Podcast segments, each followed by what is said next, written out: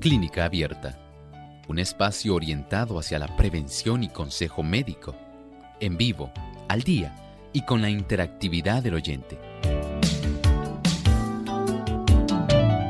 Clínica Abierta, poniendo al doctor a su alcance para un diálogo claro y honesto, porque nos importa su bienestar y salud.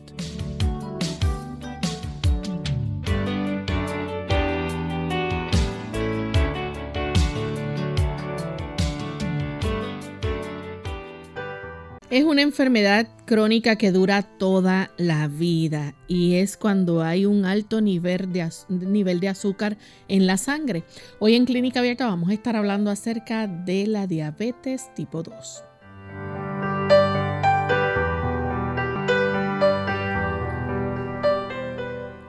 Saludos a todos los amigos de Clínica Abierta. Nos sentimos contentos de compartir una vez más con ustedes en este espacio de salud el que cada uno de ustedes ha hecho su favorito. Gracias por la fiel sintonía que nos brindan a diario y sabemos que muchas personas diariamente se conectan por primera vez porque ustedes se han encargado de regar la voz y de dar a conocer nuestro programa. Así que agradecemos mucho ese patrocinio que nos brindan y esperamos que puedan seguir beneficiándose de los consejos, los tratamientos, y todo lo que se dice aquí en Clínica Abierta. Es nuestro compromiso con ustedes llevarles la buena información respecto al cuidado de nuestra salud y sobre todo orientarles para tener un mejor estilo de vida. Así que para ello pues contamos con la ayuda del doctor Elmo Rodríguez. ¿Cómo está doctor? Muy bien, Lorraine. Gracias al Señor. ¿Cómo se encuentra Lorraine? Bien también y contenta de compartir con usted y nuestros amigos. Claro que sí, estamos felices de estar con el cuerpo técnico y también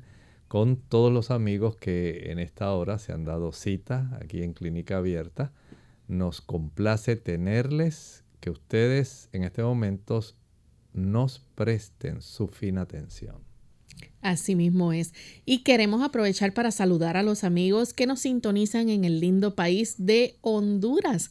Allá nos escuchan a través de Stereo Fe, Radio Redención 1380M Atlántida y también tenemos a Hope Radio en Honduras a través del 96.7 FM y el 104.1 FM. Así que desde San Juan, Puerto Rico, un gran abrazo para cada uno de nuestros amigos oyentes allá en Honduras.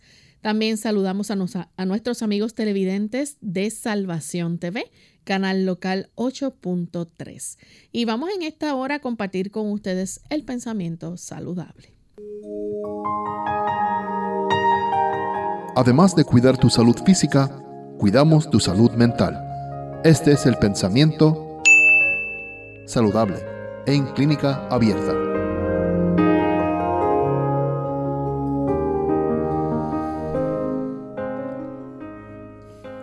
Cuando el abuso de la salud se lleva a tal extremo que remata en enfermedad, el paciente puede muchas veces hacer por sí mismo lo que nadie más puede hacer por él.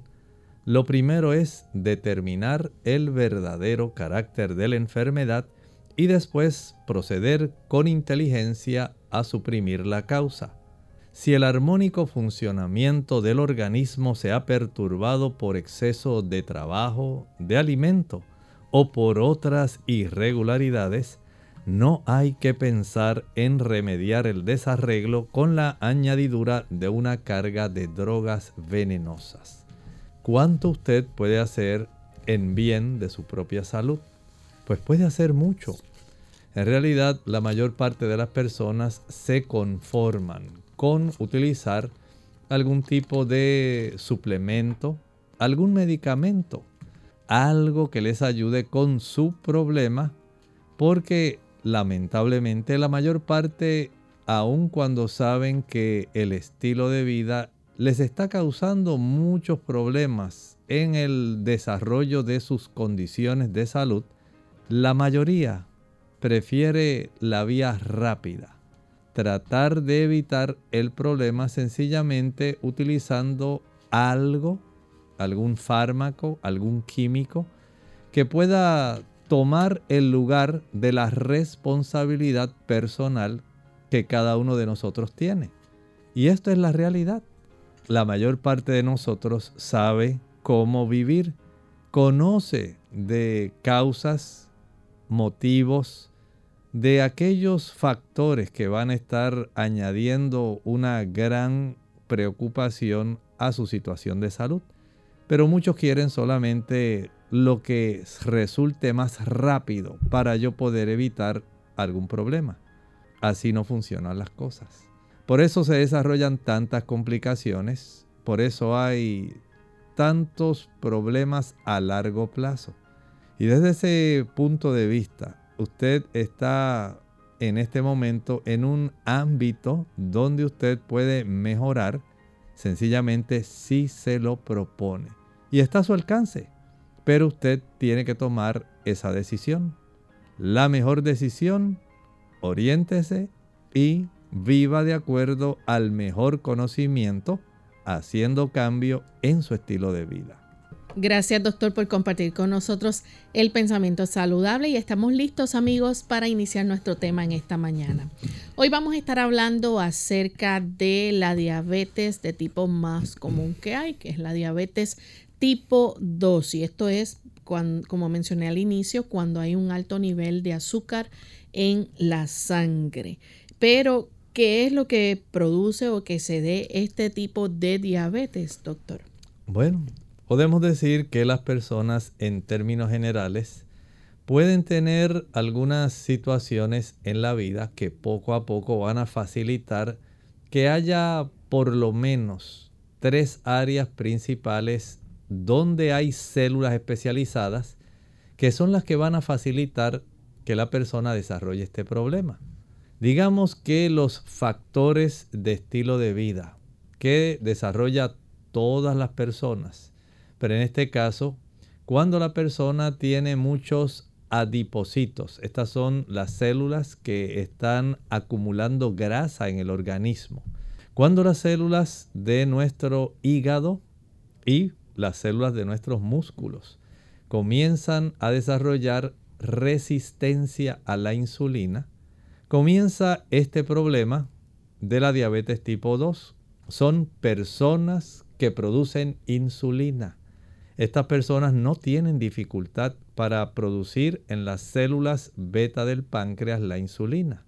Más bien lo que se ha encontrado es que estas personas tienen una resistencia a la insulina.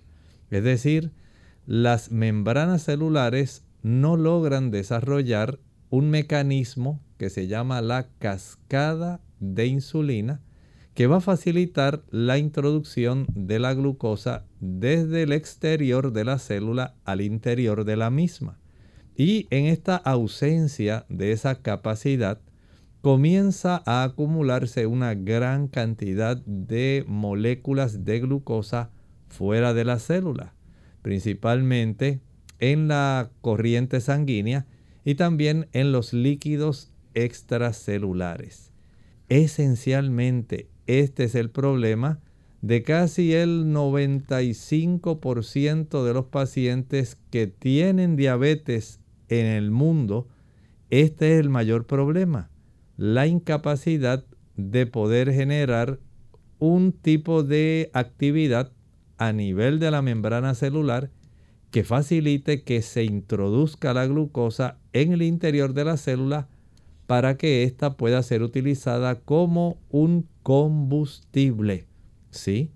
Nuestras células requieren este combustible como su automóvil requiere la gasolina para poder funcionar. Así nuestras células de todo el cuerpo prácticamente van a requerir este combustible para que ahí en las mitocondrias, que es un organelo que tenemos dentro de nuestras células encargado por Dios en ayudarnos a formar aquellos tipos de moléculas que son capaces de generar una alta energía y ante esta incapacidad entonces la persona comienza a acumular grandes cantidades de azúcar en sangre mientras la persona genera un cuadro clínico que comienza a dar evidencias de un deterioro, de un tipo de envejecimiento acelerado en el organismo.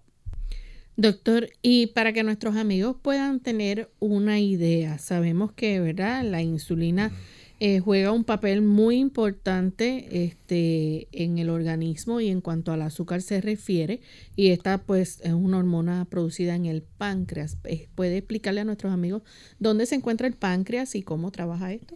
Claro, siendo uno de los órganos más importantes y que tiene una relación muy estrecha, el páncreas tiene una función doble.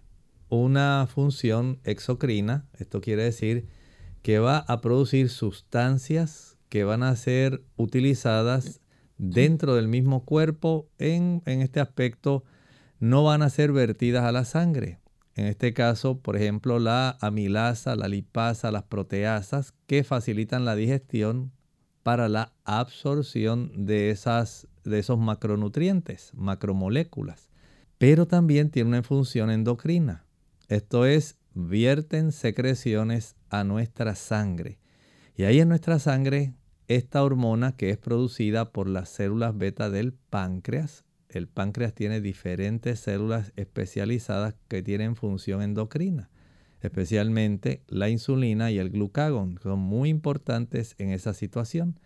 Este noble órgano tiene entonces esa doble función, pero la función endocrina donde normalmente las células beta producen la insulina, ellas la producen de manera totalmente normal.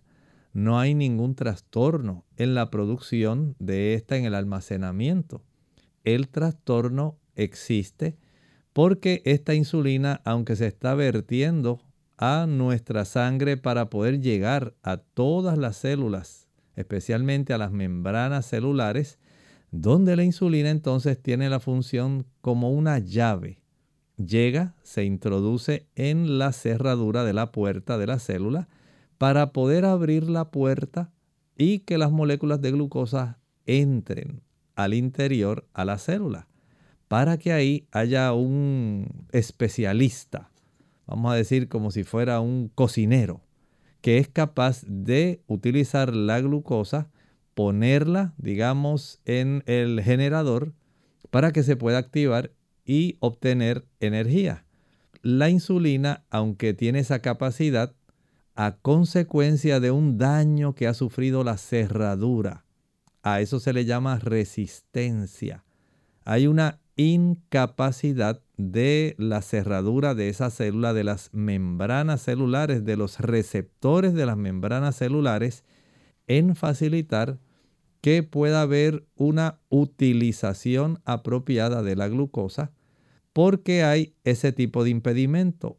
No se reconoce la actividad de esta insulina para facilitar que los diferentes tipos de actividad metabólica a nivel de la membrana puedan despertar el ciclo que facilita el que la glucosa pueda entrar al abrir ciertos canales para que pueda entrar al interior de la célula. Y ante esa incapacidad, entonces, aun cuando se tiene insulina, comienza la glucosa a acumularse en el exterior de la célula. Vamos en esto. Vamos en este momento, amigos, a hacer nuestra primera pausa y cuando regresemos continuaremos hablando más sobre este interesante tema. Diagnósticos de la diabetes en sus comienzos. Hola, les habla Gaby Goddard con la edición de hoy de Segunda Juventud en la Radio, auspiciada por AARP.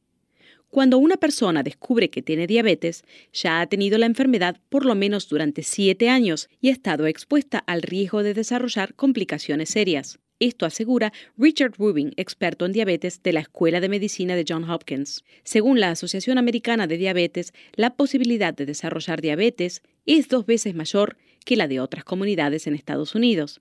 La asociación recomienda realizar un examen médico para la detección temprana en adultos, empezando a la edad de 45 años, y continuando con pruebas cada tres años. Si sufre de diabetes, si tiene problemas de sobrepeso o si tiene síntomas de la enfermedad, sería prudente hacer el examen antes de los 45. Frecuentemente, los síntomas no parecen graves, ganas de orinar, sed y cambios de peso, por lo tanto se ignoran, pero el problema ya ha comenzado. La detección temprana puede evitar complicaciones. La Asociación Americana de Diabetes tiene recursos en español e inglés en Internet. Encuéntrelos en www.diabetes.org. El patrocinio de AARP hace posible nuestro programa. Para más información, visite www.aarpsegundajuventud.org.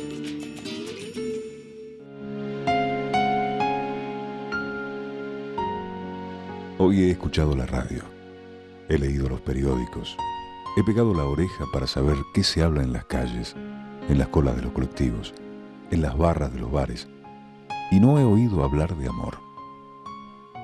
He vagado de un lado para el otro con los oídos alertas, pero nadie ha pronunciado la mágica palabra. He oído hablar de impuestos, de violencia, de accidentes, de famosos, de fraudes. He oído hablar de fútbol, de política, pero no he oído hablar de amor. Me he acercado a las parejas y las he oído hablar de dinero, de coches, de ropa, de propiedades, de lo que hacen los demás, del colegio de los niños, de cine, de divorcio, de problemas. Pero no he oído hablar de amor. He visto a la gente protestar por todo, porque hay baches en las calles, porque la grúa se ha llevado el coche, porque un político ha dicho algo, porque la sopa estaba fría porque han subido el precio de no sé qué producto. Pero no he visto a nadie protestar por falta de amor. Me he cruzado con una manifestación, pero en ninguna pancarta he podido leer la palabra amor. Yo me pregunto, y te pregunto, ¿qué pasa? ¿Tan insignificante es el amor que nadie habla de él? ¿Que nadie le echa de menos?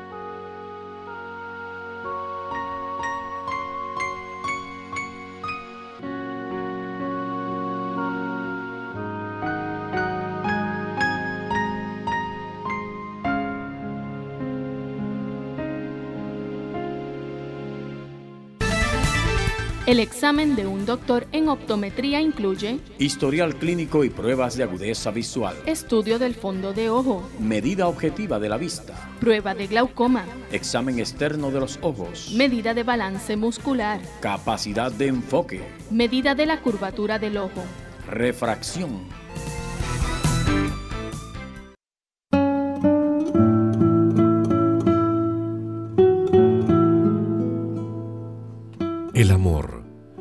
permanece inmutable como piedra. Hay que hacerlo y rehacerlo todo el tiempo, como el pan de cada día.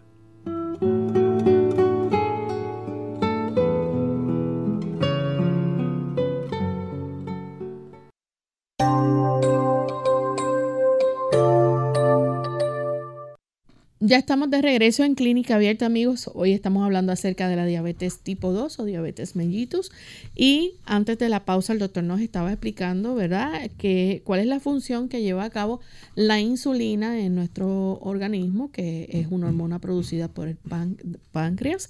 Y queremos entonces en este momento continuar hablando de qué es, ¿verdad?, lo que causa este, esta diabetes tipo 2 o la diabetes mellitus, doctor. Sí, estábamos hablando de cómo se desarrolla esta incapacidad por parte de las células para reconocer la actividad de la insulina. Aunque se produce insulina, los receptores de nuestras células de grasa, de las células del hígado, de las células de los músculos, estas son eh, células que son altamente metabólicas, tienen mucha actividad en cuanto a metabolismo se refiere. Y cuando estas células tienen alteradas la superficie de sus membranas, especialmente sus receptores, no hay la oportunidad de que la insulina llegue a manera de una llave se introduzca en estos receptores como si fuera una cerradura y haga que se desencadene el mecanismo para que así como ocurre con una puerta, cuando usted gira la llave y usted le da vuelta a esa manija o a esa perilla, usted sabe que la puerta va a abrir. Pero en este caso, aunque tenemos la llave, el mecanismo de la cerradura está averiado, está dañado, no funciona y no puede abrir la puerta. De esta manera tenemos un gran problema, porque el acúmulo fuera de la célula de esta cantidad de glucosa tan grande que normalmente debiera ser introducida para generar moléculas donde se almacena energía para que cada célula del cuerpo pueda utilizarla, esto no se desarrolla. Esa incapacidad básicamente es lo que va a generar el cuadro clínico de la diabetes mellitus tipo 2. Doctor, y hablando entonces, ¿qué pasa cuando hay este, esa resistencia a la insulina? Lamentablemente el cuerpo comienza a sufrir deterioro. Sí, ustedes han escuchado hablar de cómo nuestro organismo va desarrollando problemas de radicales libres, cómo esto va cambiando moléculas, cómo va cambiando y alterando la actividad de diferentes células. Bueno, cuando en nuestro organismo estas moléculas de glucosa comienzan a acumularse de una manera abundante, vamos a tener un cambio en el pH externo, estamos hablando fuera de la célula, estamos hablando básicamente del líquido extracelular. En ese líquido vamos a tener un acúmulo de moléculas de glucosa y también en el líquido intravascular en nuestra sangre.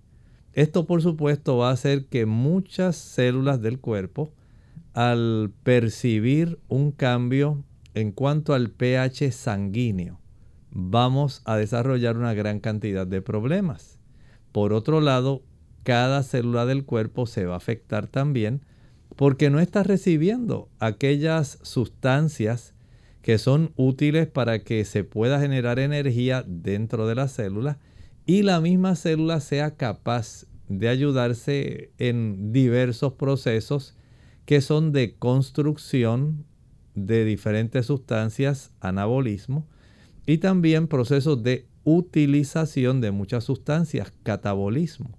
Ante esa ausencia, entonces, la célula se altera porque no está recibiendo todo lo que amerita para poder desempeñar una función que sea eficiente. Noten cuánto daño tanto dentro de las células por ausencia de el combustible necesario o en el exterior de la célula. Ante la acumulación innecesaria comienza a haber cambios en la cantidad de pH sanguíneo y del líquido extracelular que se traduce en cambios que eventualmente son los cambios típicos que comenzamos a ver de daño en todo nuestro cuerpo. Doctor, ¿y qué es la hiperglucemia?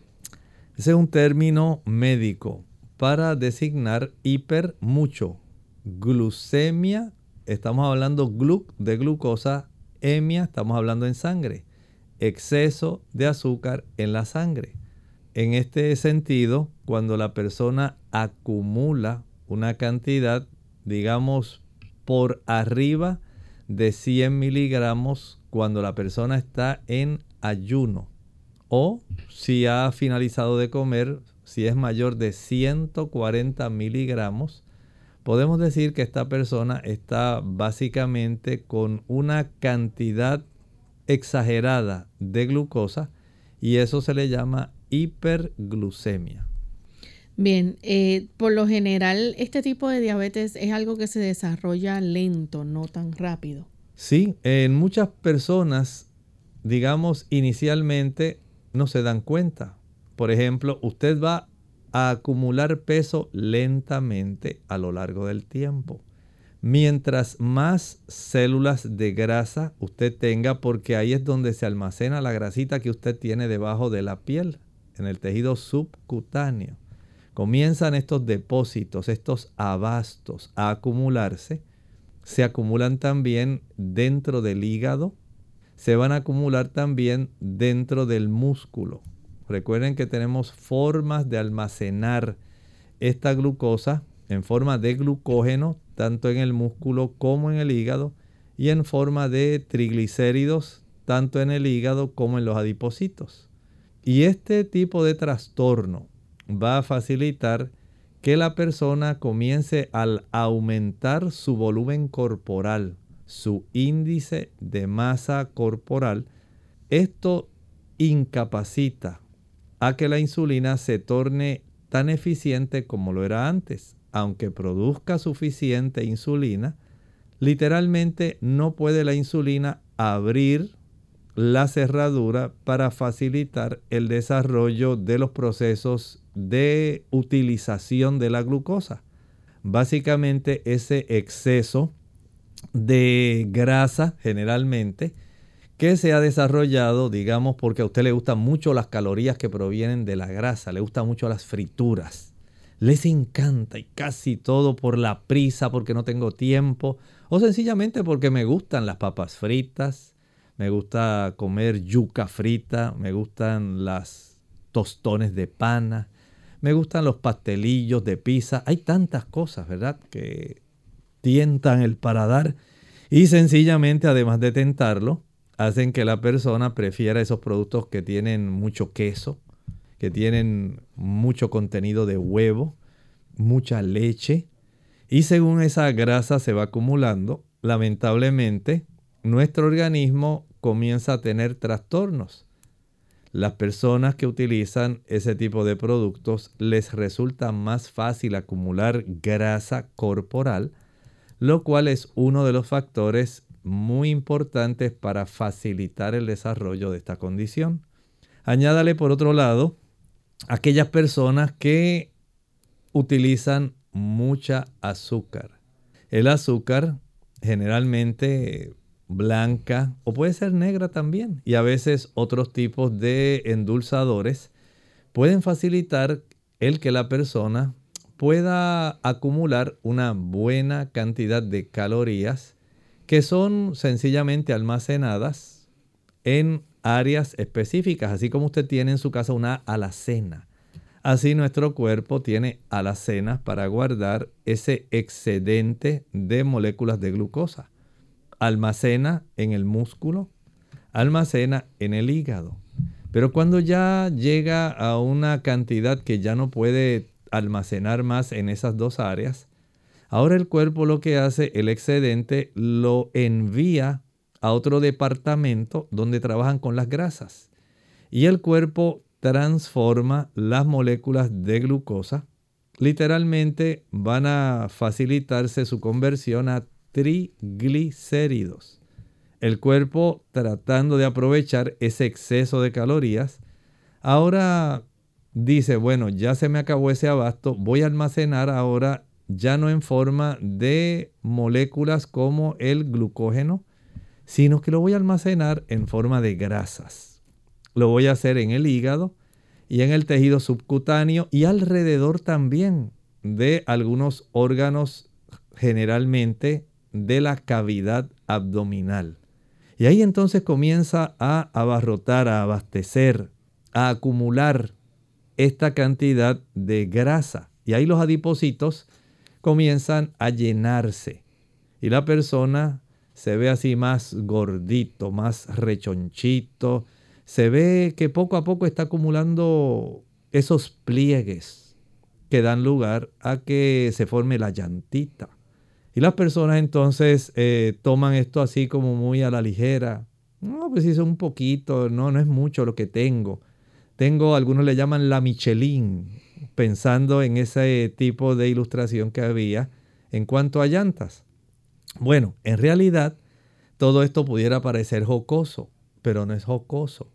Estamos hablando que ese exceso de abarrotes, de acúmulo de estas moléculas de glucosa, ya sea en los adipocitos, en el hígado, en los músculos. Va a traer consecuencias donde nuestro cuerpo comienza a disfuncionar y comienzan a desarrollarse señales, signos, síntomas de que las cosas no andan bien. Sencillamente porque no tenemos la capacidad de procesar, ya sea, como dijimos, por un aumento en la ingesta de grasas, un aumento en la ingesta de calorías procedentes del azúcar o sencillamente por falta de actividad física. Usted tiene suficiente combustible, pero no lo está usando. Sencillamente sigue acumulando. Y al ocurrir este tipo de, digamos, desfase en cuanto a la ingesta y a la utilización, comenzamos a tener trastornos en relación al funcionamiento adecuado de nuestro cuerpo, de nuestros órganos, y se trastorna nuestro organismo. Vean cuántas cosas, grasas, azúcares, falta de actividad física. Son factores importantísimos que tienen mucho que ver con el desarrollo de este problema, sin hablar de uno de los factores que más frecuente trastorna y daña esto, y es el uso del alcohol. Así es, aunque usted no lo crea, el alcohol va a facilitar el desarrollo de acúmulo de triglicéridos en hígado y también en áreas de los adipocitos, por lo cual eventualmente, por un lado, se acumulan el alcohol en esta forma, pero por el otro, siendo una toxina, va a estar interfiriendo con que el hígado pueda hacer una función adecuada porque lo está envenenando. Así que es más fácil para la persona que toma alcohol, sea vino, tequila, vodka, ron, lo que usted piense, o cerveza. Esto va a facilitar ese problema. Así que ya tenemos cuatro causas que son muy comunes para el desarrollo de la diabetes tipo 2. Vamos a hacer nuestra segunda y última pausa. Cuando regresemos continuaremos con este tema y si ustedes tienen preguntas las pueden hacer. Ya volvemos. Ojo con los refrescos. Un estudio preliminar publicado en la revista de salud de los adolescentes sugiere que el consumo elevado de refrescos o bebidas gaseosas puede estar relacionado con una mayor proporción de fracturas de huesos posiblemente porque el ácido fosfórico que contienen estas bebidas estimula la excreción del calcio. Para algunos expertos, el problema es que el reemplazo de la leche por los refrescos reduce el aporte de calcio al organismo.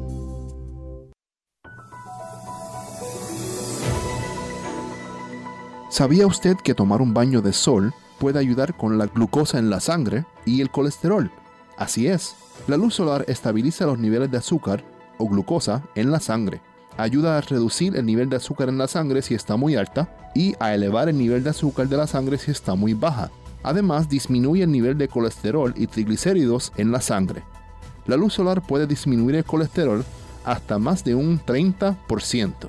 La luz del sol transforma el colesterol y el ergosterol de la piel en vitamina D, pero únicamente hasta niveles seguros. La vitamina D desempeña una parte importante en el metabolismo del calcio y fósforo, esenciales para el desarrollo de los huesos y dientes. Cantidades adecuadas de vitamina D pueden ser obtenidas mediante la exposición del rostro a la luz solar por unos pocos minutos cada mediodía.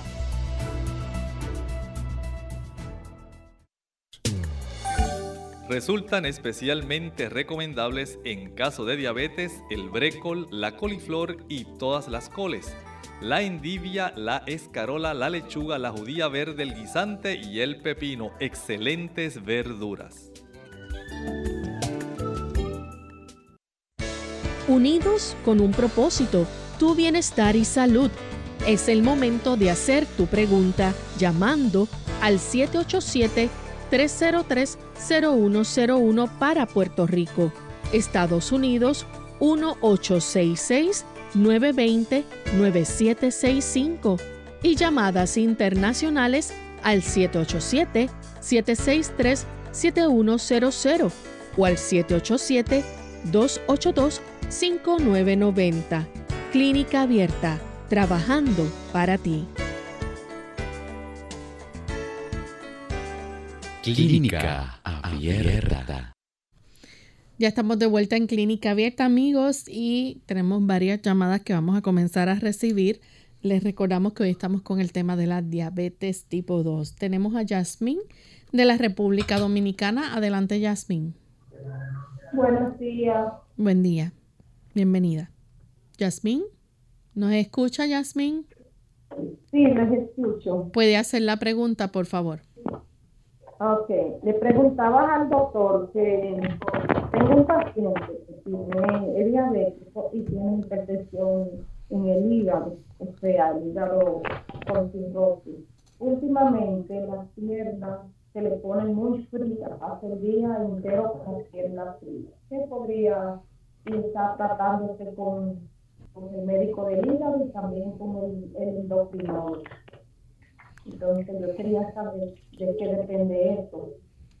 Mire, el acúmulo de las moléculas de glucosa en el torrente sanguíneo y también en el líquido extracelular va a tener su efecto doble.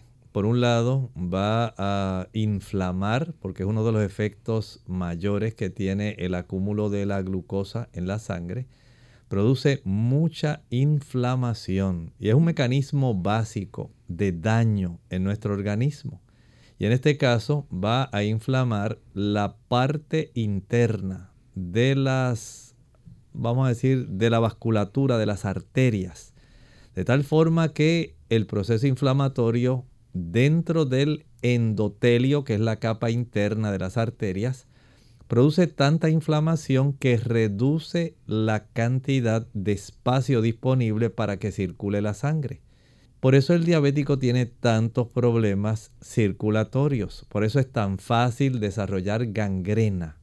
Porque sencillamente hay tanta inflamación que esa inflamación es tan abundante a todo lo largo del sistema de vasos arteriales que impide que un volumen adecuado de sangre cargue oxígeno y cargue nutrimentos para darle un apoyo adecuado a los tejidos que están más lejanos, donde las arterias cada vez son más pequeñas, más estrechitas, más estrechitas. Y si usted le palpa el pulso, por ejemplo, el pulso dorsopedio en el dorso del pie a un diabético, se va a dar cuenta que es no solamente lento, sino también débil. Si usted le toca con el dorso de su mano, ese dorso del pie o la planta del pie la va a tener fría. Va a notar que está pálida y en algunos casos está comenzando a tornarse un rojo color violeta. Ante la hipoperfusión, eso quiere decir que está llegando poca cantidad de oxígeno a ese tejido. Eventualmente ese tejido va tornándose más liláceo y eventualmente va a tornarse negro. Eso le dice que no está llegando una buena cantidad de oxígeno y de sustancias para que ese tejido permanezca vivo. Cuando la persona acumula también esta cantidad de glucosa en sangre que el pH se torna bien ácido, comienzan a trastornarse también la función de los nervios. Al trastornarse, esos nervios se inflaman. No tienen la cantidad suficiente de vitaminas del grupo B para poder procesar la cantidad de moléculas de glucosa. ¿Cuál es el resultado? El resultado es la neuropatía. La persona comienza a tener esa sensación tan rara de adormecimiento, de unos calambres, como que hay unas hormigas que le corren, de dolor, de hipersensibilidad. Todo eso lo que denota es daño. Por eso no podemos pensar en una pastilla mágica que le quite la neuropatía. Por ejemplo, la gabapentina lo que hace es tratar de reducir ese proceso de hipersensibilidad que desarrollan en estos nervios. Pero en realidad no está corrigiendo el proceso inflamatorio. Aunque usted sea sabio, va a darse cuenta que el paciente que tiene este problema en el hígado, cirrosis, si el hígado es la fábrica principal para el procesamiento de la glucosa, de los triglicéridos y ese hígado no tiene todas las células, todos los hepatocitos no están listos para procesar adecuadamente porque ya lo que tenemos son básicamente eh, cicatrices en el tejido hepático, no tenemos las células que hacen la función. Entonces estamos colaborando para que más cantidad de glucosa quede circulando y mayor sea el daño. ¿Qué puede hacer ese paciente que usted nos presenta? Lo más sencillo, dos cosas. Mantener el nivel de glucosa lo más normal posible, entre 70 y 100 miligramos por decilitro. Y en segundo lugar, salir a caminar. No hay forma en que usted beneficie más esas arterias para reducir inflamación que reduciendo la cantidad de glucosa que irrita el interior de las arterias, estrechándolas y facilitando que el corazón pueda impulsar lentamente y de forma progresiva. Recuerde que la cirrosis no se desarrolló de un día para otro. Tampoco vamos a lograr que de un día para otro la circulación de las extremidades mejore, porque ahora el hígado tiene que adaptarse a manejar un volumen de sangre que no puede manejar porque no tiene la capacidad de hacerlo. Está con muchas cicatrices y el cuerpo tiene que comenzar a desviar sangre para la región de los pulmones, para la región de las extremidades, pero con el problema de que las arterias de esas extremidades están tan estrechas que no puede hacerlo. Y comienza a acumularse una mayor cantidad de sangre en el área del abdomen.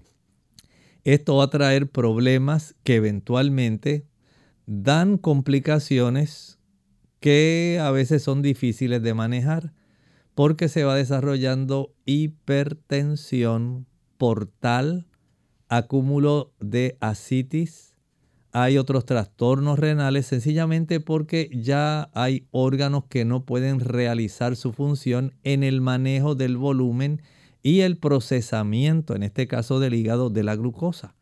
De esta manera, lo más sencillo para que él pueda beneficiarse, además de tomar sus medicamentos, de evitar el uso del alcohol. El alcohol daña mucho el hígado, mucho. No es juego, no es una cervecita de vez en cuando, ni un traguito, ni una copita de vino. Cero es lo que queremos decir.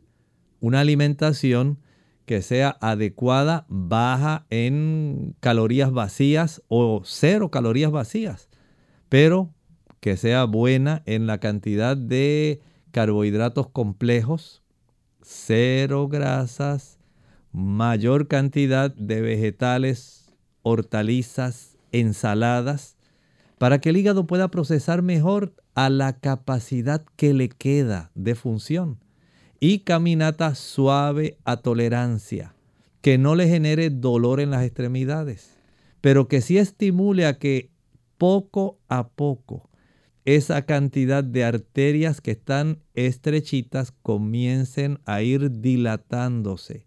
Y esto se puede lograr si la persona comienza, aunque sea a caminar algo, 10 minutos cada media hora, 10 minutos cada hora media hora cada hora o cada dos horas. Sentado no podemos mejorar. De tal forma que vea el equilibrio que requiere. Una cantidad de agua que sea suficiente, que no vaya a congestionar demasiado su circulación, porque estamos desarrollando problemas de manejo de volumen y de procesamiento de glucosa y de volumen de sangre en el hígado. Entonces hay que ser bien cuidadoso. Tome sus fármacos tal como se lo prescribieron. Cambie su alimentación, haga su ejercicio y tome agua en la cantidad que su hígado lo permita. Tenemos, entonces a Teolinda que llama desde Estados Unidos. Adelante, Teolinda. Bueno, sí, aló, perdón, tenía modo. Doctor, buenos días. Buenos ah, días. Ah, fíjate que ahorita estoy aquí en la cadena de oración. Yo conozco como más de tres personas aquí en la línea que tengo que sufren de diabetes y también tienen ya desarrollado hígado graso. Entonces, me gustaría saber, diabetes de todo tipo, lo ves, creo que no. Entonces, eh, antes que vuelvan a diabetes 1, ¿será posible revertir la diabetes a normalidad?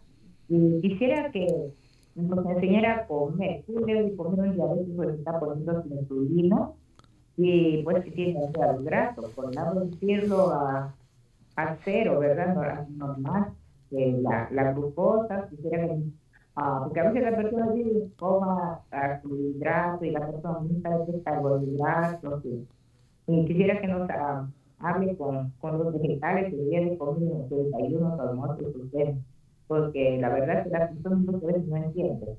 Entonces, si quisiera hacer una solución amplia, doctor, si nos puede explicar, porque pues yo he tratado de explicarlo, pero si usted lo explica mejor, eh, no, está muy complacido. Muchas gracias, doctor. Por lo bendiga. Muchas gracias. Mire, si usted puede entrar en ese proceso de reversión de la diabetes si es tipo 2, no la tipo 1. La tipo 2 sí la podemos revertir solamente mientras usted esté haciendo aquellos factores que ayudan en el proceso de reversión. Tan pronto usted dice, ay, ya por fin salí de esto, ya normalicé, Ahora sí me puedo comer todo lo que yo quiera y hacer todo lo que yo quiera. Error. Nuevamente va a desarrollar diabetes. Así que una vez usted se proponga, ya usted decidió, tomó ese tipo de, digamos, momento importante en su vida donde dice, hasta aquí llegué. Ahora sí quiero cuidar mi cuerpo. Voy en el proceso de revertir la diabetes y tiene que estar bien comprometida. Ya sabe que aquí no va ese asunto de que una vez al año no hace daño. Así no puede esto funcionar. Usted tiene que tomarlo muy en serio, porque al cuerpo no se le va a olvidar cada vez que usted haga trampa, una trampita. Esa trampita le puede costar a usted varios días de retorno y en ocasiones a veces ya no se puede regresar. Por lo tanto, Comenzamos con los carbohidratos complejos. No es lo mismo comer harina blanca, pan blanco, arroz blanco que comer arroz integral, harina integral, pan integral. Los carbohidratos complejos ayudan para que la cifra de glucosa sanguínea sea más estable, para que no entre toda la cantidad de moléculas de glucosas de una sola vez al hígado y al torrente sanguíneo. Por más rico que le sepan las galletas, los bizcochos, los dulcecitos, los panes, los chocolates, los flanes, no lo haga. Comiendo ese producto no va a revertir la diabetes. Aunque le digan y casi le aseguren que está hecho para usted pensando en usted que es diabético, no lo haga. Adopte ese tipo de carbohidratos complejos, son importantes. Por otro lado, Vamos a evitar aquellas frutas que son muy dulces. El plátano, guineo, banano, cambur, no lo vamos a utilizar. Aquellos frutos también como el mango, en este momento no lo vamos a utilizar y mucho menos si tiene hígado graso. Vamos a evitar los dátiles, los higos, las uvas pasas y las ciruelas pasas ya que este tipo de frutas concentra una mayor cantidad de moléculas de glucosa. No vamos a utilizar jugos, ningún jugo, aunque sea jugo puro, aunque sea jugo natural, aunque sea hecho por usted en su casa porque usted tiene la última máquina extractora con el último procedimiento y más moderno que ha encontrado para que el jugo salga purísimo. No lo va a hacer. Cuando usted hace jugo, usted concentra moléculas de azúcar y la va a estar procesando básicamente sin ningún tipo de fibra. Mejor coma la fruta que no sea las que mencioné. Y de esta manera usted se evita un problema. Puede consumir su manzana, peras, melocotones, piña, guayaba. Usted se ayuda con ellas, naranjas, con todo y su bagazo. Eso le va a ayudar para tener un buen control. Si va a consumir pan, que sea integral. Si va a consumir arroz, que sea integral o preferiblemente para el diabético use la quinoa o quinoa, También para el diabético es muy importante el consumo de legumbres, frijoles, habichuelas blancas, negras, pintas, lentejas, garbanzos, gandules, chícharos, porotos, arvejas. Eso ayuda a un buen control. También es muy útil el consumo de ensaladas. Berenjena, berro, brócoli, cebolla, col, repollo, coliflor, espárrago, espinacas, germinados, habichuelas, lechuga, maíz tierno, pepinillo, perejil, quimbombó, rábanos, remolachas, tomates, zanahoria. Todo eso le ayuda a tener un buen control, el aguacate. Pero evite el consumo de los tubérculos. Los tubérculos, la papa, la yuca, la yautía, la malanga, el ñame, la batata, son productos que van a facilitar el que su índice glucémico se eleve muy rápido y eso no es lo que queremos. Queremos que usted tenga un mejor control. En vez de esos, prefiere el consumo de calabaza o chayote en la República Dominicana Tayota. De tal forma que usted se pueda ayudar, coma en forma regular, deje 5 horas entre el desayuno y el almuerzo, 7 de la mañana su desayuno, 12 del mediodía su almuerzo, 5 de la tarde la cena. No haga meriendas. Estamos hablando del diabético tipo 2. El diabético tipo 2 no usa insulina no necesita meriendas.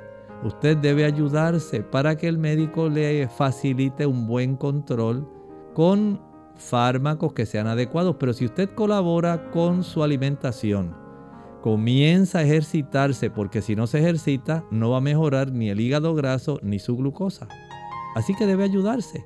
Tome bastante agua para que mantenga diluida la glucosa sanguínea.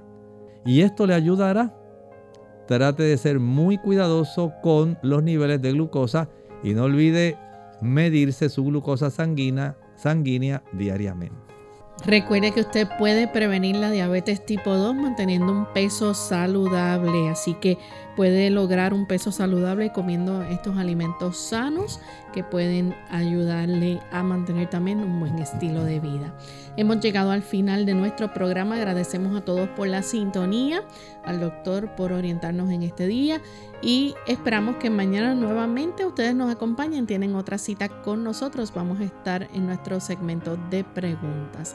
Finalizamos entonces con este pensamiento para meditar.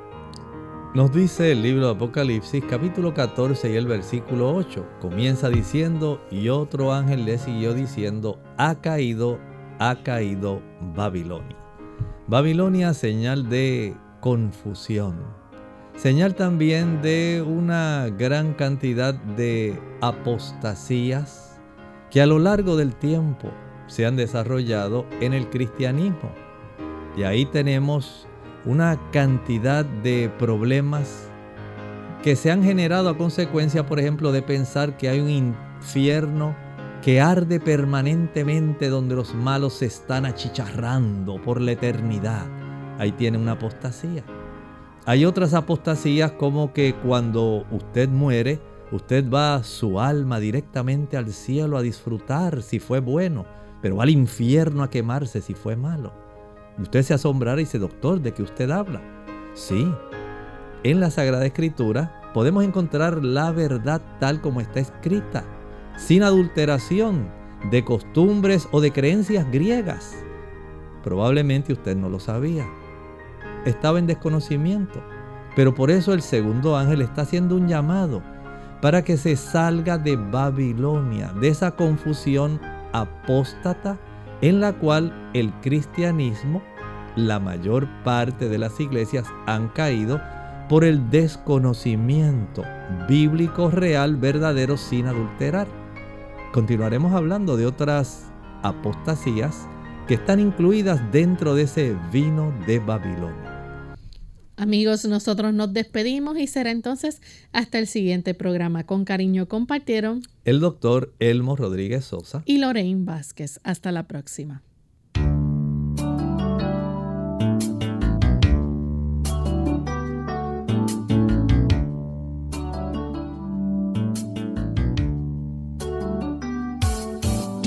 Clínica abierta.